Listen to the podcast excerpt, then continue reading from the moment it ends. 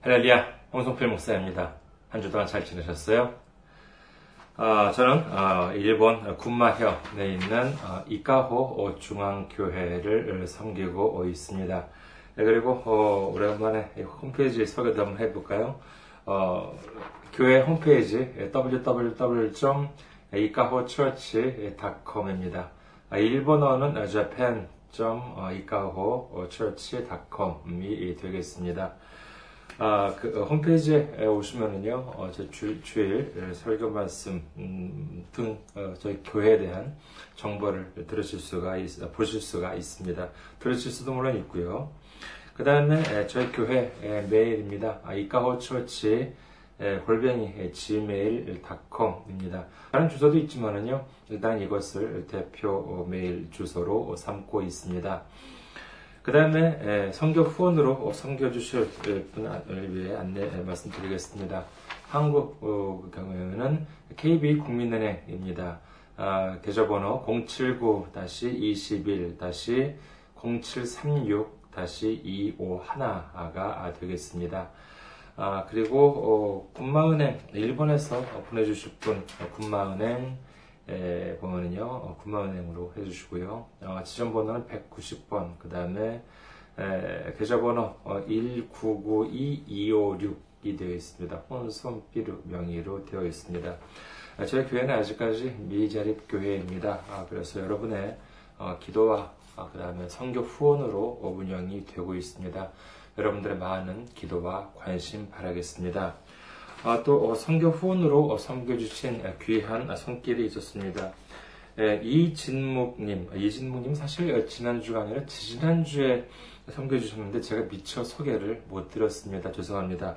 아, 이진묵님, 그 다음에 정훈진님, 네, 김유미님께서 이렇게 귀하게 선교 후원으로 섬겨주셨습니다.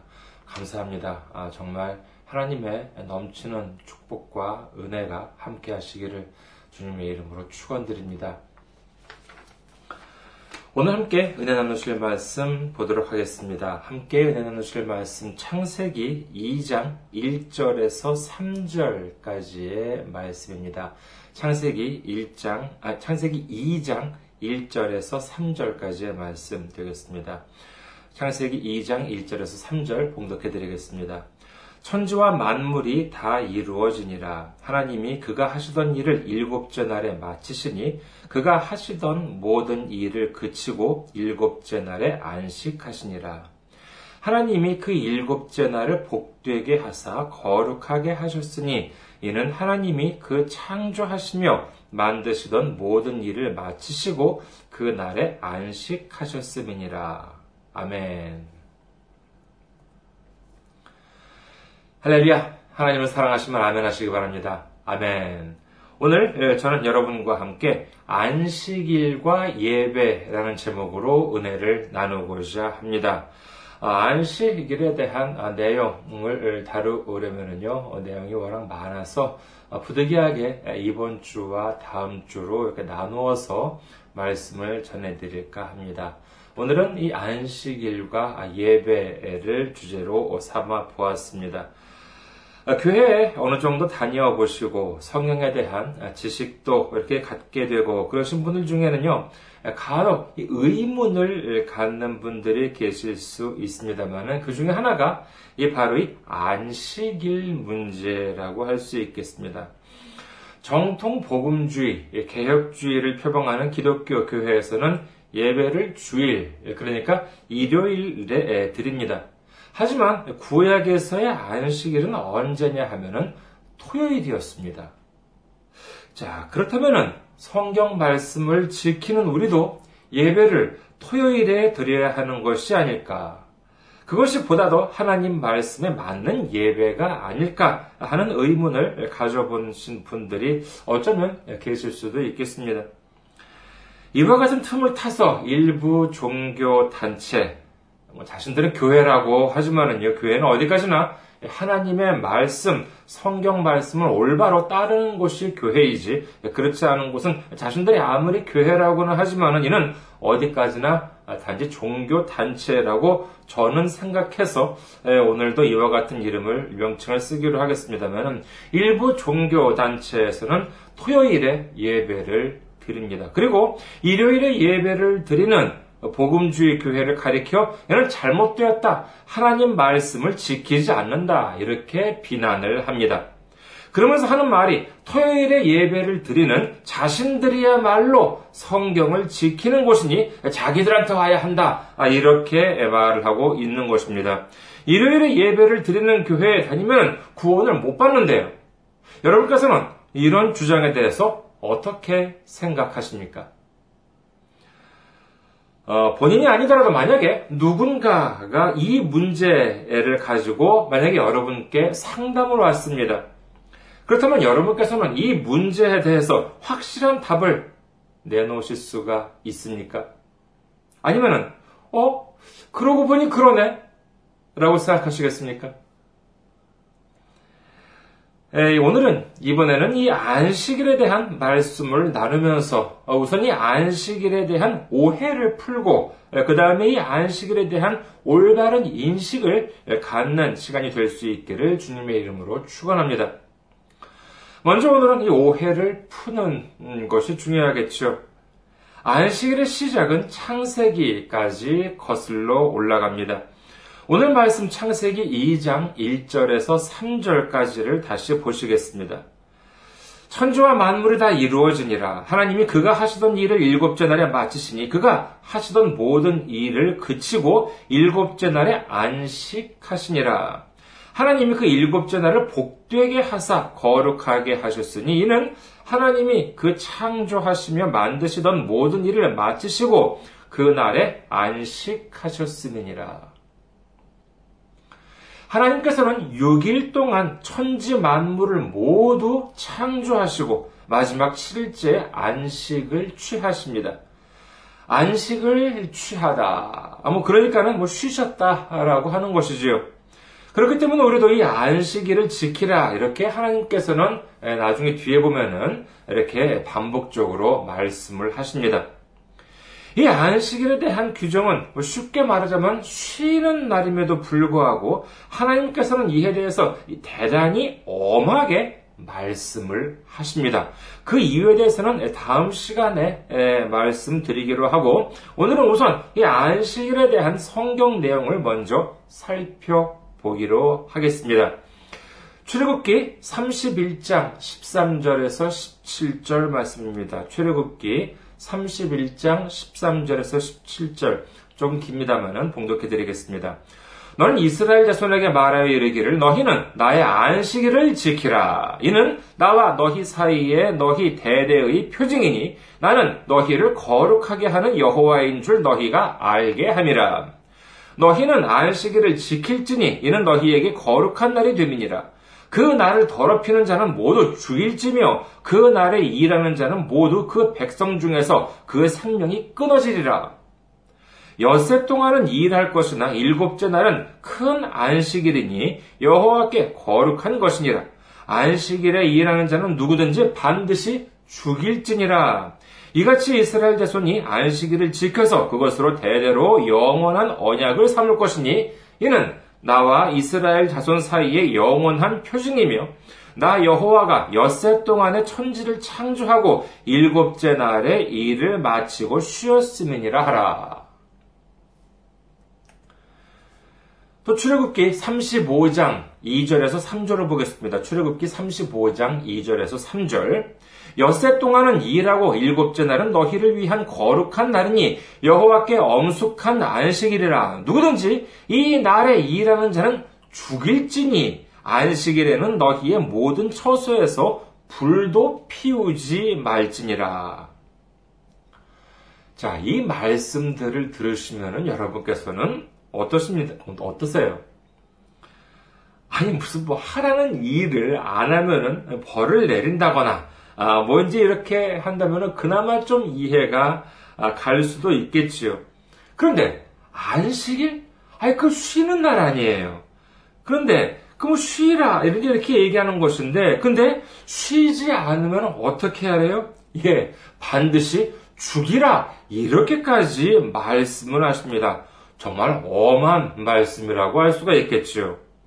이처럼 하나님께서는 안식일을 범하는 일을 엄히 금, 엄하게 아주 금지하셨기 때문에 아직도 토요일에 예배를 드리는 종교단체에서는 자신들이야말로 이 올바로 하나님의 말씀을 지키고 있고 이 일요일에 예배를 드리는 교회는 잘못되었다. 성경을 지키지 않고 있다. 아, 이렇게 비판을 하고 있는 것입니다. 자, 다시 한번 묻겠습니다. 구약에서의 안식일은 분명 토요일이었습니다. 하나님께서는 이 안식일을 범하는 자를 죽이라고까지 말씀하셨지요. 그렇다면 이제 하나님을 믿는 우리도 다음 주부터는 토요일에 예배를 드리는 것이 옳다고 생각하십니까? 만약에 어떤 사람이 일요일에 예배를 드리는 우리더러 하나님의 말씀을 지키지 않는다고 비판을 한다면 저 같으면 이렇게 반박할 것입니다. 그렇다면 당신들은 여전히 속건제, 속죄제를 드리고 계십니까? 소제나 요제나 번제를 드리십니까? 양이나 동물을 잡아서 잡아서 불에 태워서 지금까지도 아직도 이렇게 제사를 드리고 계십니까? 이렇게 물을 것입니다. 예수님을 인정하지 않는 유대교에서는 아직도 그와 같은 제사를 드리고 있다고 합니다만 예수님을 논하면서도 토요일에 예배를 드린다고 하는 곳에서 그런 제사를 드린다 이런 말은 아직 들어보지 못했습니다. 구약 시대 예수님께서 아직 이 땅에 오시기 전까지는 가장 큰 명절이 무엇이었습니까? 그렇죠. 바로 6월절이었습니다. 이스라엘 민족들이 애굽에서 살면서 오랫동안 종살이를 하고 있었는데 하나님의 사람 모세를 보내서 애굽을 탈출시켰을 때 행하셨던 그 마지막 이적이죠. 그 땅에 있는 모든 가족 중에서 장자들은 하나도 남김없이 죽였지만은 문 인방과 아, 출입문 인방 가로 기둥이죠. 그 다음에 문설주에는 어린 양의 피를 이렇게 예, 바른 어, 그와 같은 집은 죽음의 사자가 그 출입문으로 들어가지 않고 건너뛰었다 이렇게 해가지고 6월절 6월절 이렇게 이제 얘기합니다. 그래서 그 출입문은 들어가지 않아서 건너뛰었기 때문에 6월 건너뛰다라고 하는 6월절이 어, 구약에서는 가장 큰 명절이었습니다. 자 그렇다면 신약에서는 어떻습니까? 우리 대한예수교 장로회에 규정된 공식 절기를 보더라도 핵심은 뭐냐? 모두 다 신약의 절기입니다. 성탄절도 그렇고 고난주간도 그렇습니다. 성령 강림 주일도 마찬가지입니다. 하지만 복음주의 교회에서 가장 큰 절기는 무엇일까요? 6월절이에요? 아닙니다. 바로 부활절입니다. 우리에게 부활이 없다면 예수님도 믿을 필요도 없고, 부활이 없다면 구원도 없고, 부활이 없다면 믿음도 없고, 부활이 없다면 죄사함도 아무런 의미가 없는 것입니다. 그렇다면 부활이 있다는 것을 우리가 어떻게 알 수 있겠습니까? 그렇죠. 그것은 바로 예수님께서 부활하셨기 때문입니다. 예수님께서 직접 보여주셨기 때문이죠. 고린도전서를 보겠습니다. 고린도전서 15장 12절입니다. 고린도전서 12장 12절 그리스도께서 죽은 자 가운데서 다시 살아나셨다 전파되었거늘 너희 중에서 어떤 사람들은 어찌하여 어, 죽은 자 가운데서 부활이 없다 하느냐 이렇게 성경은 기록합니다. 하나님께서는 독생자 예수님을 우리에게 보내 주셔서 우리의 죄를 위해서 채찍을 맞게 하시고, 그 다음에 십자가 위에서 피를 흘리게 하셨던 것입니다. 그러므로 인해서 우리의 죄는 모두 다 해결되었습니다. 말로 해서 안 되니까 처참하게 십자가에 달리시는 모습을 사람들 두 눈으로 똑똑히 보게 하셨습니다. 어디 그뿐입니까? 부활 또한 말로 해서 안 되니까 예수님께서 직접 부활을 해서 보여주셨던 것입니다. 부활은 오로지 죄사함을 받은 자에게만 허락되는 것입니다. 그것이 바로 부활입니다. 죄인들한테는 부활이 허락되지 않습니다. 예수님께서는 우리의 모든 죄를 짊어지시고 철저한 죄인으로서 십자가에 달리셨습니다. 그러나 하나님께서 부활을 허락해 주심으로 말미암아 우리의 모든 죄가 완전히 해결되었다라고 하는 것을 보여주신 것이지요. 우리가 일요일에 예배를 드리게 된 이유도 예수님께서 부활하신 날이 안식일 다음 날인 일요일이었기 때문에 예수님의 부활을 기념해서 일요일에 예배를 드리게 된 것입니다. 그렇기 때문에 우리도 그 부활을 갈망해야 하는 것입니다. 그 유일한 길, 부활을 이르는 유일한 길은 무엇이냐? 그것은 바로 구원이요. 그 구원은 오직 우리를 대신해서 십자가에 달리신 예수님을 의지하는 길 밖에는 없다는 것을 믿으시는 여러분 되시기를 주님의 이름으로 축원합니다. 예수님께서는 우리의 모든 결박을 푸셨습니다. 히브리서 10장 11절에서 14절까지 보도록 하겠습니다. 히브리서 10장 11절에서 14절 말씀. 제사장마다 매일 서서 섬기며 자주 같은 제사를 드리되 이 제사는 언제나 죄를 없게 하지 못하거니와 오직 그리스도는 죄를 위하여 한 영원한 제사를 드리시고 하나님 우편에 앉으사 그 후에 자기 원수들을 자기 발등상이 되게 하실 때까지 기다리시나니 그가 거룩하게 된 자들을 한 번의 제사로 영원히 온전하게 하셨느니라. 아멘. 이제 우리는 짐승들을 잡아서 하나님께 불완전한 제사를 드릴 필요가 없습니다. 그 이유는 단 하나, 예수님께서 완벽한 제사를 드려 주셨기 때문인 것입니다. 예수님께서 승천하신 후에 자 그런데 문제가 아, 생긴 것들이 있죠. 그 중 하나가 뭐냐? 바로 할례 문제였습니다. 예수님을 믿기 위해서는 자 할례를 받아야 하느냐, 아, 안 받아도 되느냐 하는 것이지요. 이에 대해서 성경은 다음과 같이 기록합니다. 로마서 2장 28절에서 29절입니다.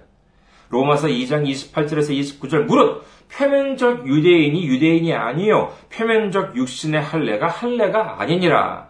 오직 이면적 유대인이 유대인이며 할례는 마음의 할지니 영에 있고 율법 조문에 있지 아니한 것이라. 그 칭찬이 사람에게서가 아니요 다만 하나님에게서니라. 예수님을 믿기 위해서는 할례도 필요 없다. 이렇게 성경은 말씀하고 계십니다. 하나님을 믿기 위한 할례는 그 마음에 하면 족하다는 것이지요. 그뿐만이 아닙니다. 갈라디아서 3장 6절에서 7절을 보겠습니다. 갈라디아서 3장 6절에서 7절. 아브라함이 하나님을 믿음에 그것을 그에게 의로 정하셨다 함과 같으니라. 그런즉 믿음으로 말미암은 자들은 아브라함의 자손인 줄 알지어다. 아멘. 인간적으로 본다면은 아브라함의 자손이 되기 위해서는 어떻게 합니까? 예. 아브라함의 자손으로, 후손으로 태어나야 하겠지요. 아무리 뭐 입양을 했다 하더라도 유전자적으로 본다고 한다고 하면 이는 완전한 아브라함의 자손이라고 볼 수는 없을 것입니다. 하나님께서는 아브라함에게 축복을 하시고 그리고 그의 자손에게도 복을 주셨습니다. 그렇다면 그 축복은 아브라함의 자손들, 말하자면 이스라엘 민족이나 유대인들한테만 주어지는 축복입니까? 아닙니다.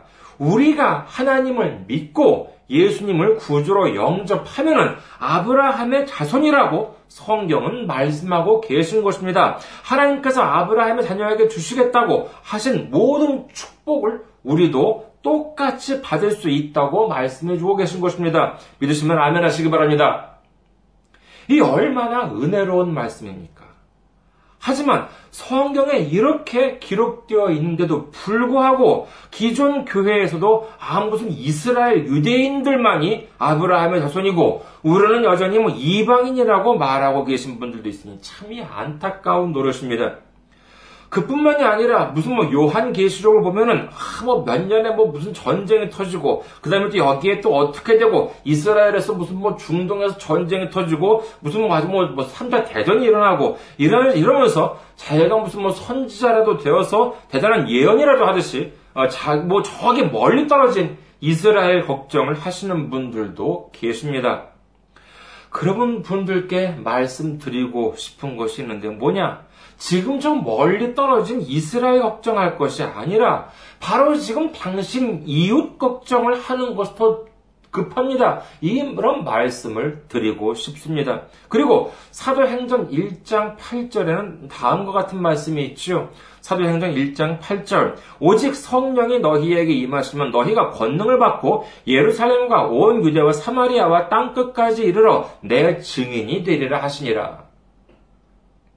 이 말씀은 예수님께서 승천하시기 전에 제자들에게 하신 말씀인데 여기서 말씀하신 땅끝이라고 하는 것이 어디냐라고 하면은 지구를 한 바퀴 이렇게 삥 돌아서 예루살렘에서 시작해서 지구를 한 바퀴 삥 돌아서 다시 그 예루살렘 여기가 바로 땅끝이라고 한다는 것입니다. 그래서 예수님께서 다시 오시도록 하기 위해서는 이 땅끝이 한 바퀴 삥 돌아서 다시 이 땅끝인 이스라엘을 전도하는 것이 시급하다는 것입니다. 혹시 그런 이런 말씀 들어보신 적이 있으신지 모르겠습니다. 도대체 왜 성경을 이렇게 제멋대로 해석하는지 모르겠습니다. 기존 교회에서 그렇게 마음대로 해석을 하니 이른바 희한한 종교단체 같은 곳에서 그 틈을 타고 치고 들어오는 것입니다. 땅끝이 어디입니까? 여러분, 내 이웃, 우리 이웃을 한번 돌아보시기 바랍니다. 거기 안 믿는 이웃이 있나요? 도움을 필요로 하는 이웃이 있나요? 복음을 전해야 할 이웃이 있나요? 바로 그곳, 복음을 전해야 할 바로 그곳이 땅끝인 줄 믿으시기를 주님의 이름으로 축원합니다. 말씀을 다시 율법 어, 쪽으로 돌아오도록 하겠습니다. 예수님께서는 십자가 달리심으로 말미암아 우리의 결박을 모두 풀어주셨습니다. 완벽한 제사를 드려 주신 것입니다. 이제 우리의 행위가 아닌 믿음으로 구원을 받는 길이 열린 것입니다. 레위기 11장에는요, 먹으면 안 된다고 했던 돼지고기, 이것도 먹어도 됩니다. 비늘이 없는 물고기는 먹지 말라, 아, 라고 이제 이렇게 또 역시 레위기 11장에 규정이 되어 있지만, 이제 제가 좋아하는 오징어도 어, 먹을 수가 있습니다. 누가복음 23장 45절 성소의 휘장이 한가운데가 찢어지더라. 그때까지는 우리의 죄악으로 인해서 하나님과 우리 사이를 가로막고 있었던 그 휘장이 예수님께서 십자가에 달리시고 우리의 죄를 모두 해결해 주셨을 때 그 두꺼웠던 성소의 휘장이 찢어졌습니다. 이제 우리의 모든 죄가 해결되어서 하나님께로 나아갈 길이 열린 것입니다. 할렐루야! 예수님께서는 이처럼 우리에게 자유를 주셨음에도 불구하고, 아니야, 우리는 아직 안 돼. 우리는 율법을 지켜야 돼. 이렇게 생각하면 어떻게 되겠습니까? 신약성경 히브리서를 봅니다. 히브리서 6장 4절에서 6절 말씀입니다. 히브리서 6장 4절에서 6절. 한 번 빛을 받고 하늘의 은사를 맛보고 성령에 참여한 바 되고 하나님의 선한 말씀과 내세의 능력을 맛보고도 타락한 자들은 다시 새롭게 하여 회개하게 할 수 없나니 이는 그들이 하나님의 아들을 다시 십자가에 못 박아 드러내놓고 욕되게 함이라. 여기서 빛을 받는다, 아, 그다 은사를 맛보았다, 성령에 참여한 바 되었다라고 하는 것은 뭐냐? 이는 예수님을 구주로 영접했었다는 것이지요. 그리고 타락한 자들이라는 말이 나오는데 이 뜻은 물론 뭐 하나님으로부터 떨어져 나갔다라고 하는 것입니다. 하나님으로부터 떨어져 나갔다고 한다면 그럼 단순히 믿었다가 안 믿게 된 사람들만을 가리키느냐? 그렇지가 않습니다. 이는 본문이 기록된 히브리서 자체가 어떤 사람들을 대상으로 쓰였냐 하는 것을 보면 알 수 있습니다. 신학자들의 견해에 따르면은 이 히브리서는 예수님을 구주로 영접한 누구를 위해서 예, 예수님을 구주로 영접한 유대인들을 위해서 어, 적혀졌다라고 한다는 것이지요. 그런데 이 유대인들 중에는 예수님을 믿는다. 자, 이제 나는 예수님을 구주로 영접했어. 어, 이렇게 고백을 하면서도 자기가 그때까지 정말 그 어, 살아왔던 유대교 배경에서 살아왔던 그 성장 배경이 있기 때문에 아이, 그 지금까지 지켜왔던 율법도 따라야 하지 않나? 라고 생각하는 사람들이 있었겠죠. 그래서 바로 이와 같은 사람들을 존재하는, 훈계하는 내용들이 히브리서에는 많이 등장합니다. 따라서 히브리서 6장 6절에서 이 타락한 자들이라고 하는 사람들은 예수님을 안 믿게 되었다기보다는 예수님을 믿는다고 하면서 과거 율법을 버리지 못하는 사람들을 가리킨다고 신학자들은 보고 있습니다. 우리의 죄를 위해서 예수님께서는 채찍에 맞으시고 십자가에 못 박히셨습니다. 그러므로 인해서 우리의 죄는 모두 해결되었어요. 그동안 차고 있던 수갑을 다 풀고 교도소에서 나올 수가 있습니다. 교도관이 교도소 문을 활짝 열고 자 나가 이제 너의 죄는 해결되었어. 너는 자유야. 예수님께서 십자가 위에서 너의 죄를 모두 해결해 주셨어. 이렇게 말하면서 교도소 문을 활짝 열고 나가라 라고 이렇게 하는데 아니야 나는 못 나가 내 죄가 아직 해결되지 않았어 만약에 이렇게 고집을 부르는 사람은 어떤 사람일까요? 선한 사람이에요? 겸손한 사람이에요? 아니면 양심적인 사람일까요? 세상적인 시간으로는, 시각으로는 그렇게 보일 수도 있겠지만은 성경적으로 그런 사람은 예수님의 십자가를 인정하지 않는 사람입니다. 예수님의 보혈을 인정하지 않는 사람인 것입니다. 말하자면은 예수님이 아무리 십자가 되었다고 하더라도 그것으로는 불충분하다는 것입니다. 내가 율법을 지키고 내가 내 힘으로 해결해야 한다는 거예요. 이런 것이 바로 예수님의 십자가를 부정하는 것입니다. 예수님의 십자가를 욕되게 하는 것입니다. 이런 사람이 어떻게 용서받을 수가 있겠습니까? 자, 그렇다면은 저 질문으로 한번 돌아가 보겠습니다. 그럼 우리는 언제 예배를 드려야 할까요? 자, 이제 그러면은 토요일에 예배를 드리지 않아도 돼요. 그럼 반드시 일요일에만 예배를 드려야 하나요? 다른 요일에 예배를 드리면 큰일 나나요? 그리고 또 일주일에 몇 번 예배를 드려야 하나요? 정답부터 말씀드리게, 말씀드리겠습니다. 언제 드려도 상관없습니다. 그리고 일주일에 몇 번 드려도 상관없습니다. 주님의 이름으로 모이기를 힘쓰고 예수님의 이름으로 예배를 드리면 되는 것입니다. 안식일에 예배를 드려야 한다는 율법을 따른다면 그 외의 시간에 예배를 드리는 것은 율법을 어기는 것입니다. 하지만 우리는 이제 자유롭습니다. 새벽 기도, 수요 예배, 철회 예배, 찬양 예배 등등 일주일에 몇 번이라도 예배를 드려도 괜찮습니다. 한국에서 어, 제가 아, 섬기던 교회는 일요일만이 아니라 토요일에도 예배를 드렸습니다. 아, 그렇다고 이상한 교회예요? 아니에요. 그렇지가 않습니다. 그 이유는 뭐냐 하면은 여건상 도저히 일요일에 예배를 드리기 힘든 분들을 위해서 어, 그때 토요일에 드리는 것이지요. 그렇기 때문에 앞서 말씀드린 일부 종교 단체에서 토요일에 예배를 드린다라고 해서 그 부분만 가지고 아, 저긴 잘못되었다라고 말할 수는 없습니다. 다만 자기들은 토요일에 예배를 드리면서 자기들만 옳고 일요일에 예배를 드리는 우리더러 성경을 따르지 않는다. 이렇게 지적한, 지적한다는 것은 이는 가당치도 않는 잘못돼도 보통 잘못된 게 아니라는 것입니다. 그야말로 예수님의 십자가를 욕되게 하는 행동인 것입니다.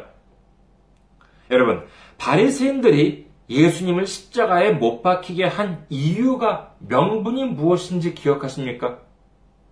마가복음 3장과 누가복음 6장에 보면은요. 예수님께서 안식일에 병자를 고쳤다는 이유로 바리새인들은 예수님을 죽일 방도를 의논했다는 것입니다.